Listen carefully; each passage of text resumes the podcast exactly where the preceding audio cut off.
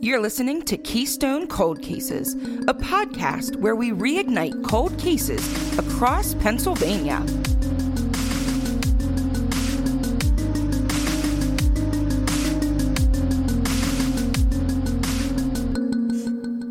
Hey, it's Chelsea. Hey, it's Grace. Hey, it's Sarah.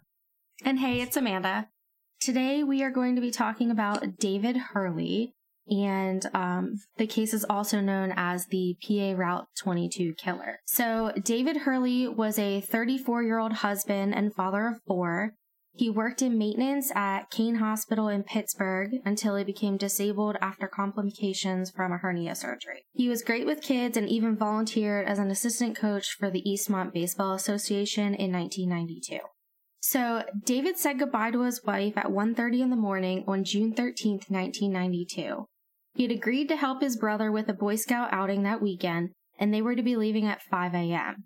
He stopped at the Penn Center Dunkin' Donuts in Wilkins Township. That's where Beth Lynn Barr was from, so apparently that's a scary place. on his way to meet his brother, thinking that the kids would love to see donuts that early in the morning. He left Dunkin' Donuts between 3 and 3:15, and as he pulled onto the street, bam, a vehicle sideswiped him near the intersection of Hawthorne Drive on PA Route 22 westbound. And the intersection is just beyond the Wilkins Township Shop and Save. He stopped and got out of his green van to exchange information when the driver of the other vehicle walked right up to him and punched him. Shocked at what exactly was happening, he took a moment to collect himself, but in that moment it was interrupted by the sound of a gunshot. Now, really not sure what was going on, David turned to head back to his van to escape the bullets flying past him, but he wasn't quite fast enough. David was shot three times once in the shoulder, once in the lower chest, and one time in the back while he was getting back into his van. Good gravy. That escalated quickly. Exactly. David was wounded, but he was able to drive two miles home, walked in his front door, and yelled for his wife's help. Obviously, she wasn't expecting him home, but she could tell there was panic in his voice, so she ran downstairs to find her injured husband. Many people have commented that it was really odd that he drove home instead of to a payphone or directly to a hospital. I did Google map it from that intersection to see how close a hospital was, and it was about 4.4 miles or like 10 to 13 minutes worth of travel time. So, is it possible there that just kind of shock set in and took over? Um, I mean, sometimes if you're in full shock, your body will just go into autopilot. Since it is an area that he traveled often, maybe his body's autopilot just kind of kicked in and muscle memory took over and made, you know, the rights and the lefts and, and got him home just by muscle memory. I think that's definitely plausible. I mean, kind of like the fight or flight response. He fled the scene because he obviously didn't stay to fight back with a gunfight. Um, and he went to a safe place, which in this case would have been his house. So I'm interested to know if the guy that hit him with a car and who had punched him in the face is the same guy that shot him because it doesn't specifically say that. So I was just wondering for clarification. I'm going to say with a safe assumption that it is. Um, I didn't find anything that contradicts it. Um, and given the fact that he punched him, I would, I'm assuming, I'm assuming. Okay. Um, so, according to an article in WordPress.com, uh, Pam, David's wife, saw no visible signs of wounds until he actually pulled up his shirt. But then I feel if he got shot three times, wouldn't he be bleeding fairly profusely? So, I read up on this, and by no means am I a firearms expert, so please do not come at me. But according to Wikipedia, because I mean, Wikipedia knows everything, um, there the bullet that actually hit him was uh, a 380 ACP, and some experts say that it was barely adequate to cause injury, and others say that it's barely inadequate, meaning that this type of gun is light, it's compact, it has a short range, and has less stopping power than modern pistols. The bullet itself has a diameter of only like 0.355 inches and has an expansion diameter of 0.36 to 0.64 inches, meaning that the bullet, like when the bullet expands on impact, which is literally like not even half of an inch. So it's a pretty small hole. I'm thinking it's more, you have more internal damage, but I'm not a gun expert. It's also possible to, um, and definitely not a gun expert here either. Um, but it's possible that if it was small enough and kind of weak enough that it would like penetrate the skin and get into it but stay lodged there if something is lodged against a blood vessel a vein whatever it'll keep it from bleeding out until you remove it so if it happened i don't know what the chances are of all three of them you know, just kind of being in just that right spot that it would kind of stop the blood flow until they were removed. Um, but I know that that's something that can happen. Again, I'm not sure how that fits into this gun and the bullets themselves because I don't know that much about guns. No, it definitely makes sense because, you know, we're taught as EMTs, you know, if there's any kind of penetrating trauma and not to remove it. So like a knife or something like that, like you take it with you, you wouldn't remove it. Um, so immediately Pam called 911 and handed her husband a dishcloth to apply pressure. She reported to Unsolved Mysteries, quote, I was stunned and thoroughly shocked. I just couldn't comprehend that he had been shot. It was just unbelievable. She goes on to say, quote, he was calm for a person that had just been shot at that particular time I was more concerned with getting information that could be put on the air for the other units that were still out on the road. I think that's another big thing with shock too, and I shouldn't even say I think because it's proven. Uh, your adrenaline races so much that you won't even feel the pain. I know there was an incident in PA over, and I forget where in the state, over winter where the neighbors were fighting over snow plowing or shoveling or whatever. And the people that were shot eventually did pass, but they like didn't even register the pain right away. You can tell if you've seen the video, which I think has been taken down and you don't want to see it. Um, but you can see like they were shot multiple times and kept moving just because of the adrenaline. It doesn't even really I hate to use the word trigger, but it doesn't trigger that sensation of the pain until you start to slow back down. I mean, I think we saw in recent news, we had that, that I think she was a prison guard that was shot in the face and then went and helped one of her coworkers that was shot. Mm-hmm. Um, so definitely see it there. And I know, um, being an EMT that I had a patient, a patient, patient, I had a patient once that was in a car accident and his foot was lodged and it actually um, was still in his boot in the car while we were working on him in the back of the ambulance. And he literally had no idea. Now, I don't know if it was 100% adrenaline or his liquid courage, um, but he had no idea. And side note, the foot is reattached and he's able to Oh, what? Yeah. That's crazy. It is. Oh my gosh. So I'm kind of confused why she wouldn't put pressure, especially if he was shot in the shoulder. I was just thinking, could he even efficiently apply pressure? Um, I'm not sure. I think that his wife was more concerned of getting help there and had him hold pressure. Um, I would think like I don't know exactly where he was shot. I would think he would be able to. I mean, he's able to sit there and talk and drive. So I don't think it really sunk in like we were talking about the adrenaline.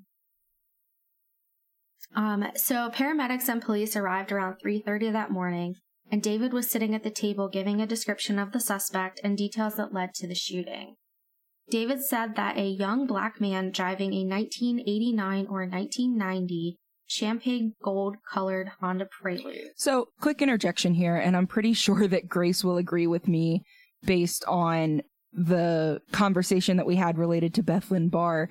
I truly hope I never have to tell anybody what specific vehicle was involved in something, especially down to like a year.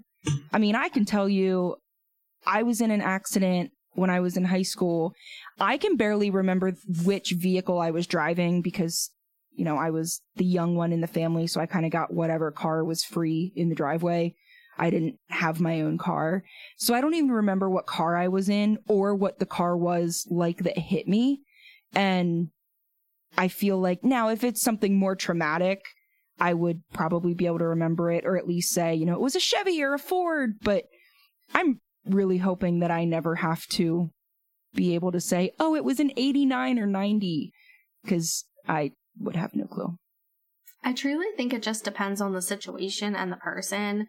Um, my husband and I actually had a conversation not long ago about this, specifically what people are wearing when they pass away.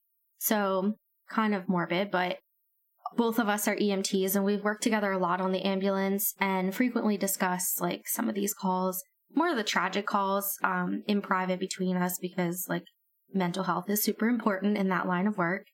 Um, and in my husband's case, he can remember what a person's wearing down to like the amazing detail, like the color of socks they had on, if it had like the blue colored band at the top or any of that. And not for every call, but like more of the memorable ones, like the losses or like the really bad injuries or the funny ones. Um, and then you have me on the other hand that I remember certain calls and smells because like if you know, you know. But only a handful of calls do I actually remember any detail like clothing. I can remember like why I'm there and what they looked like. But if you ask me if they had a yellow shirt or cut their toenails that day, I couldn't tell you. That makes sense. So, by all accounts, David wasn't acting as if he was severely injured. That is, until he was placed on the litter, or as you guys might know it as a stretcher or gurney. He started to have difficulties breathing, so he was transported to by life flight to Presbyterian University Hospital in Pittsburgh. So obviously he was taken to a level one trauma center due to his injuries. And kind of a side note on that, because I'm sure we'll see it in the future. Um, a level one trauma center is, I'm talking about the kind of resources available defined by national standards for trauma care and then the hospital's ranking. So, a level one trauma center is capable of providing a total care for every aspect of an injury. They can reduce mortality by 25% compared to a non trauma center. And a lot of the big, like, well known ones in our area would be Penn State Milton S. Hershey, Geisinger, Lehigh Valley Health Network, which has an amazing burn center. Um, this hospital that he was, that David was taken to was less than 10 minutes from his house but about 25 minutes worth of drive time. So by air, it would cut it down to about five or six minutes.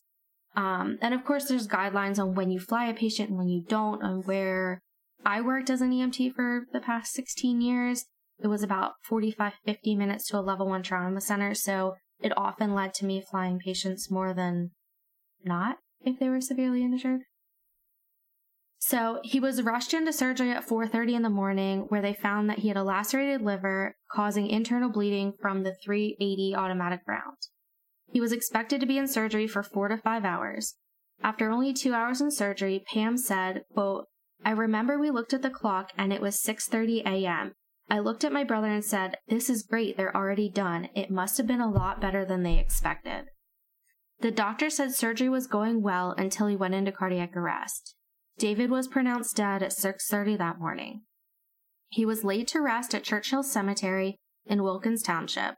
The Eastmont Baseball Association postponed all games scheduled that day out of the respect for David. So it blows my mind that his injuries were this severe.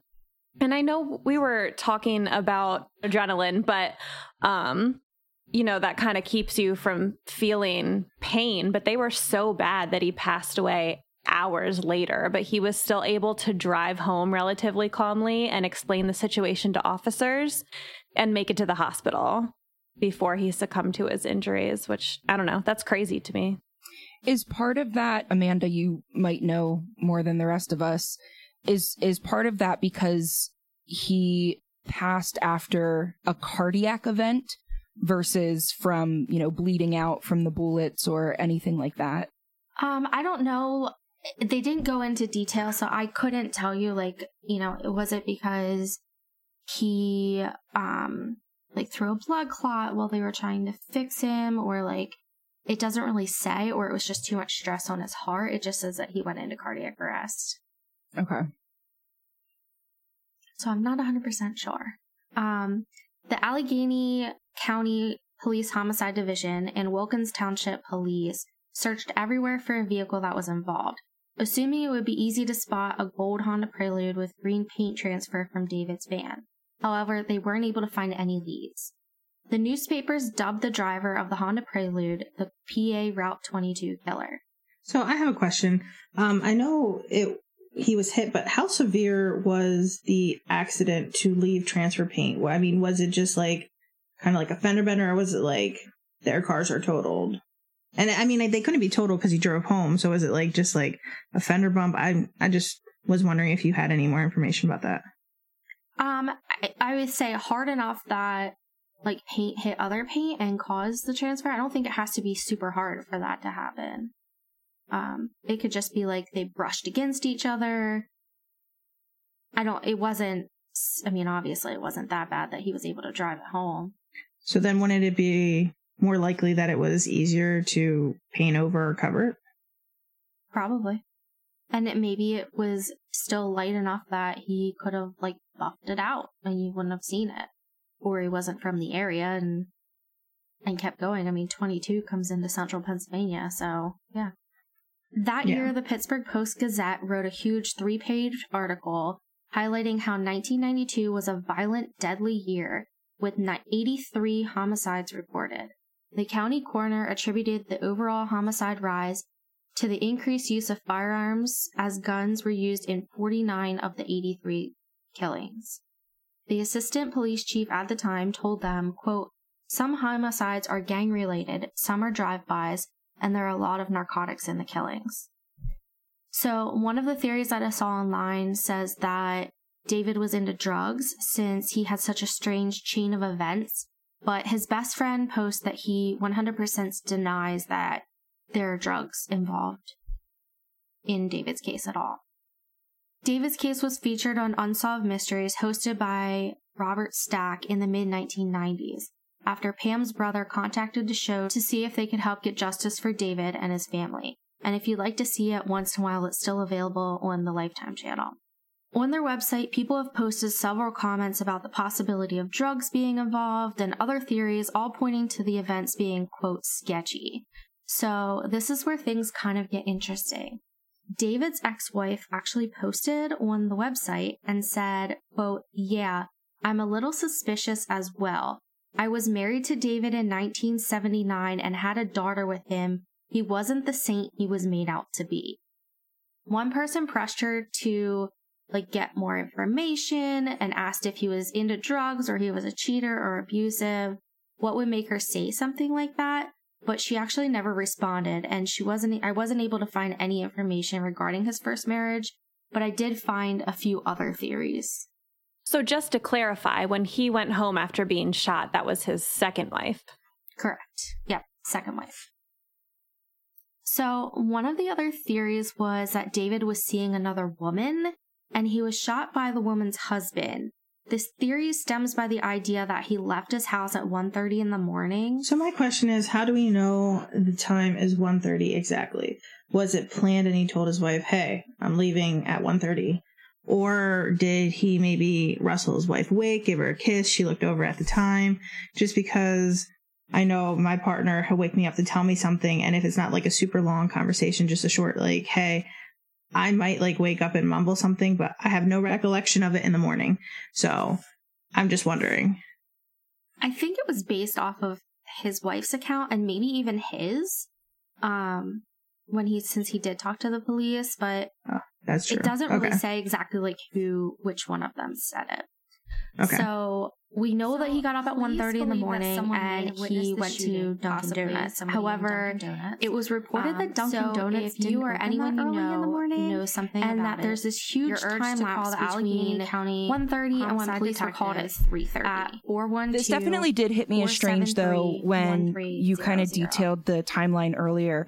Do we know how far his house is from the accident location that it would take up that time difference? So it is literally 2.2 miles away. Okay. Well, that's not two hours. no. No. And I, my other thought was maybe like he got up and he kissed his wife goodbye at 1.30 but then he went downstairs and like made coffee or like did something downstairs i mean my husband will kiss me and then like go take his morning time in the bathroom or one of those like you know i'm sure there's a possibility he was doing something else i don't know two hours i mean men like to spend time in there but Maybe he had a very large dinner the night before. my husband's gonna I was going to say, sometimes my husband would like to spend a lot of time too, but 95% of that time he's just scrolling through TikTok. I was going to say, was he looking at memes? Did he have his phone with him? Uh, no, that's your husband would be the one staring at memes. but i mean we're talking like 1992 right, so right. he unless he had his bag phone and he was like typing in like making it say boob like you did on a calculator i don't know what you would be doing He's laughing to himself while he's sitting in the bathroom. just like Wait, that's also giggling my to a husband. calculator. exactly Too real. so there was another theory um and my gosh. And this posting mentioned that they think that it was an inside job and that Pam, his wife, had hired someone to shoot him because she was the one having an affair. I didn't find any evidence to support this theory, but I did find some other information that was kind of interesting. And um, it was the fact that so David was killed June of 1992. Pam had a daughter in May of 1994 meaning she was pregnant a mere 14 months after her husband's death, which was about a 10 year long marriage. So I don't want to try to imagine what it would be like if my husband passed away suddenly. I mean, I'm always on edge with him being a firefighter. Um, at first, I thought there was absolutely no way that someone else, I would be with someone else in that little of time. But thinking about it, you know, my great aunt, her husband passed away after 30 years and she never dated again. But then on the other hand, one of my close friends passed away and her husband remarried after five years. So I think it's kind of hard to say like what grief does to a person and like when one person is ready to move forward. So, after hearing so many stories and cases where the spouse passes away, I'm less and less surprised when the other moves on quickly. And I mean, I certainly can't imagine it now, but losing a spouse is one of the most traumatic things you can go through. And you're probably seeking support and security. So, if you think about it, it kind of makes sense. Yeah, I think we have to consider the companionship side of it all. That she just wanted someone to be with. So, Pam's daughter tragically passed away at the age of 21 in February of 2016. I wasn't able to find a cause anywhere, but her obituary does not name who her father is. But it does, however, name the three Hmm. brothers and one sister, which were all David's biological children. In 1995, police determined the gun involved in another case matched the gun that was that murdered David. However, the current owner didn't own the gun at the time of the murder, and the case went cold. Was the other case a murder as well? I'm not sure because PD has been pretty tight lipped about pretty much everything involving leads in this case, which seems to be typical. Um, I feel like you'd have to have a history of, I mean, who this person bought that gun from, or like there's got to be some sort of paper trail. Wouldn't there be? there, I would think, I mean, unless it's a gun off the street, and I would assume too that That's it true. has to be something involved in like a robbery or some kind of shooting because, I mean, they were able to match a bullet. Right. So, going back to the Unsolved Mysteries website, a psychic reported online that she watched the episode and determined by, quote, immediately feeling that the man that shot David was a felon and that he was afraid to go back to jail. So, she believes that they should continue to follow the lead of the vehicle and specifically search for felons that owned a gold Honda Prelude. Which, I mean, I can kind of get behind that. That makes sense that he, you know, shot him because he didn't want to go back to jail. I mean, those have to be some hefty charges you're running from to like murder someone to not go back. So a few years later, um, a warrant was issued by the United States Drug Enforcement Administration for a possible suspect, but again, it went nowhere. Okay, so personally, I'm thinking that it had to be someone that David knew because the guy had a gun. So why did he walk up and punch him first? It just sounds like he was pretty pissed. Um, and David could have been lying about the description of either the man or the car to cover something up, like drugs or an affair. And also, if it, he was just pulling out of the Dunkin' parking lot and there was staff inside, which is questionable given the time, how did no one else see anything? Like it, it all sounds so fishy. So in college, I went to Philadelphia, and we didn't. I didn't live on campus. I lived with uh, five other girls, and we were just off of campus, and we were not living in the best of areas because we were just so smart. But one of my roommates was walking to school. It was in the morning and she had literally just left and not even like five minutes later, she came in like with this huge bloody nose. She was walking. She wasn't, she wasn't not paying attention, but nothing seemed odd. Someone was walking on the same side of the uh, sidewalk as her, wasn't really taking notice. And at the last minute, he popped her in the face and just kept on going. And she ran What? back into the house. Yeah, he didn't try to steal anything. He just punched her in the face, didn't say anything, and just kept walking. She didn't recognize him. Like, she had like looked up at him and didn't think anything of it because like he wasn't looking at her. He looked non threatening. And it was in the morning during the day. He popped her right in the face and she came back and she couldn't even give a good description because she wasn't even worried about it. And I guess didn't notice, but she did know that she didn't know him. So it was just, I always laugh about it, but it su- It's sucked for her. terrible to laugh, but I can't. I just can't imagine walking down the street and getting Just punched in the face. Yeah. And the For no cops, the first thing, well, the cops were like, well, did he try to mug you? And she's like, no, I had a backpack. I had a purse. He didn't grab anything. He just hit her in the face and kept walking. Bro needs some anger management therapy. That's not the way to handle your emotions. And I don't say that as a joke. I, I sincerely believe in therapy. That wasn't a, a dig at therapy. But seriously, if you're walking around just punching people in the face, it, it might be time to uh, find some different Sidewalk ways to deal with that. Do you think he Yeah, was on real. drugs? I mean, it's a huge possibility. I mean, it was like a really bad part of Philly. So nothing really surprised me there.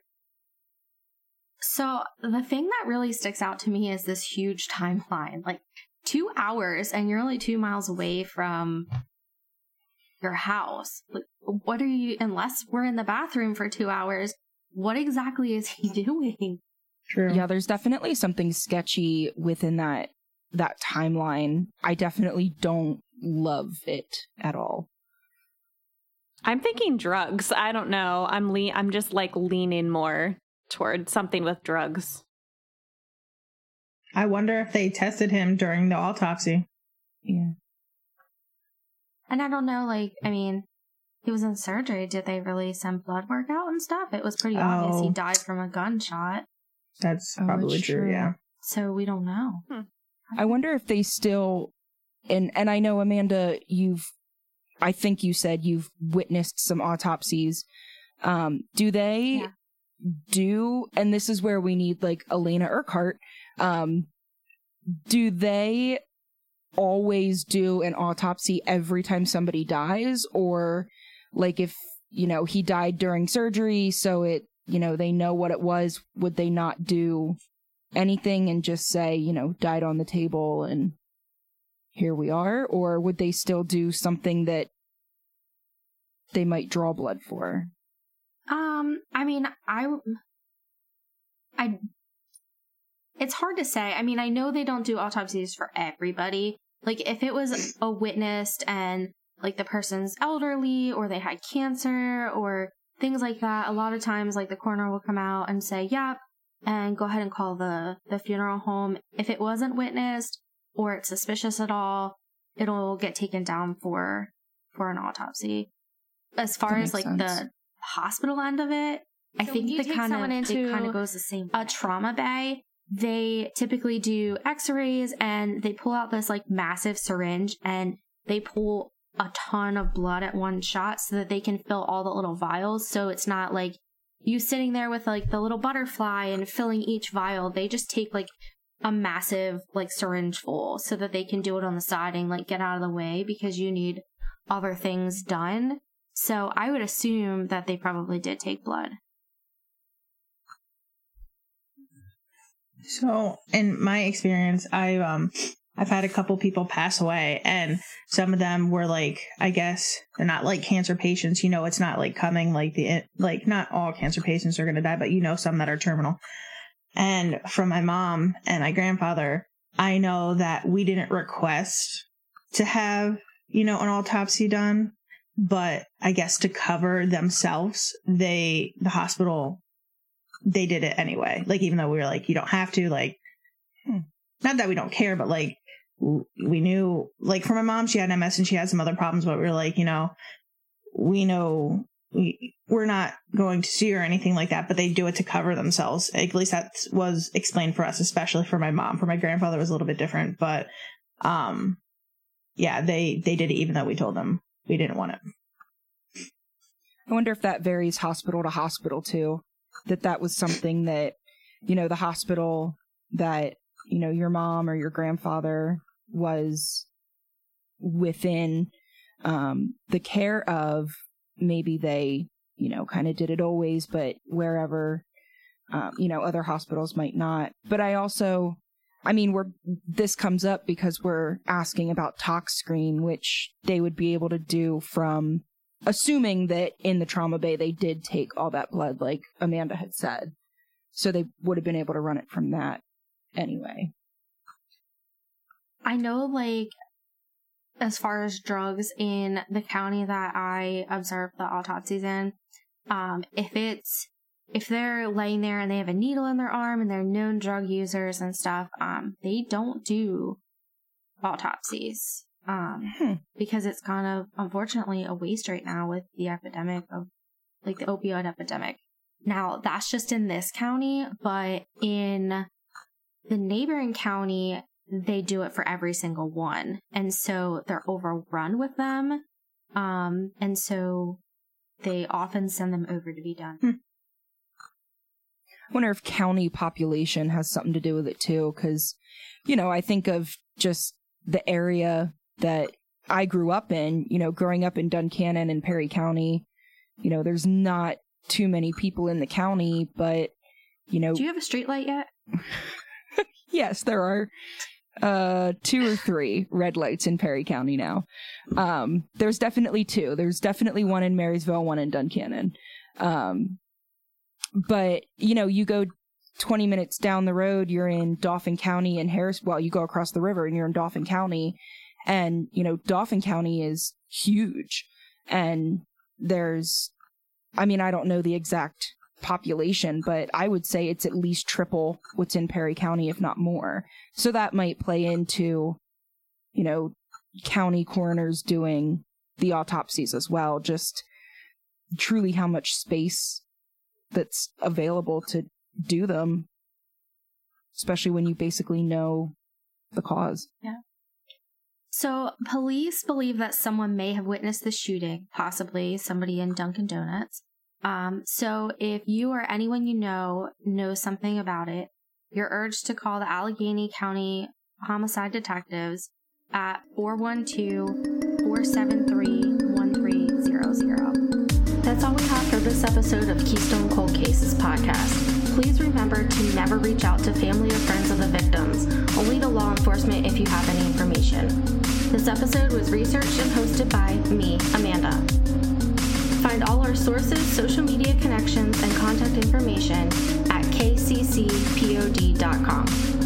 Theme music and production assistance by Darren Makins. Please join us next week for another case to sleuth out.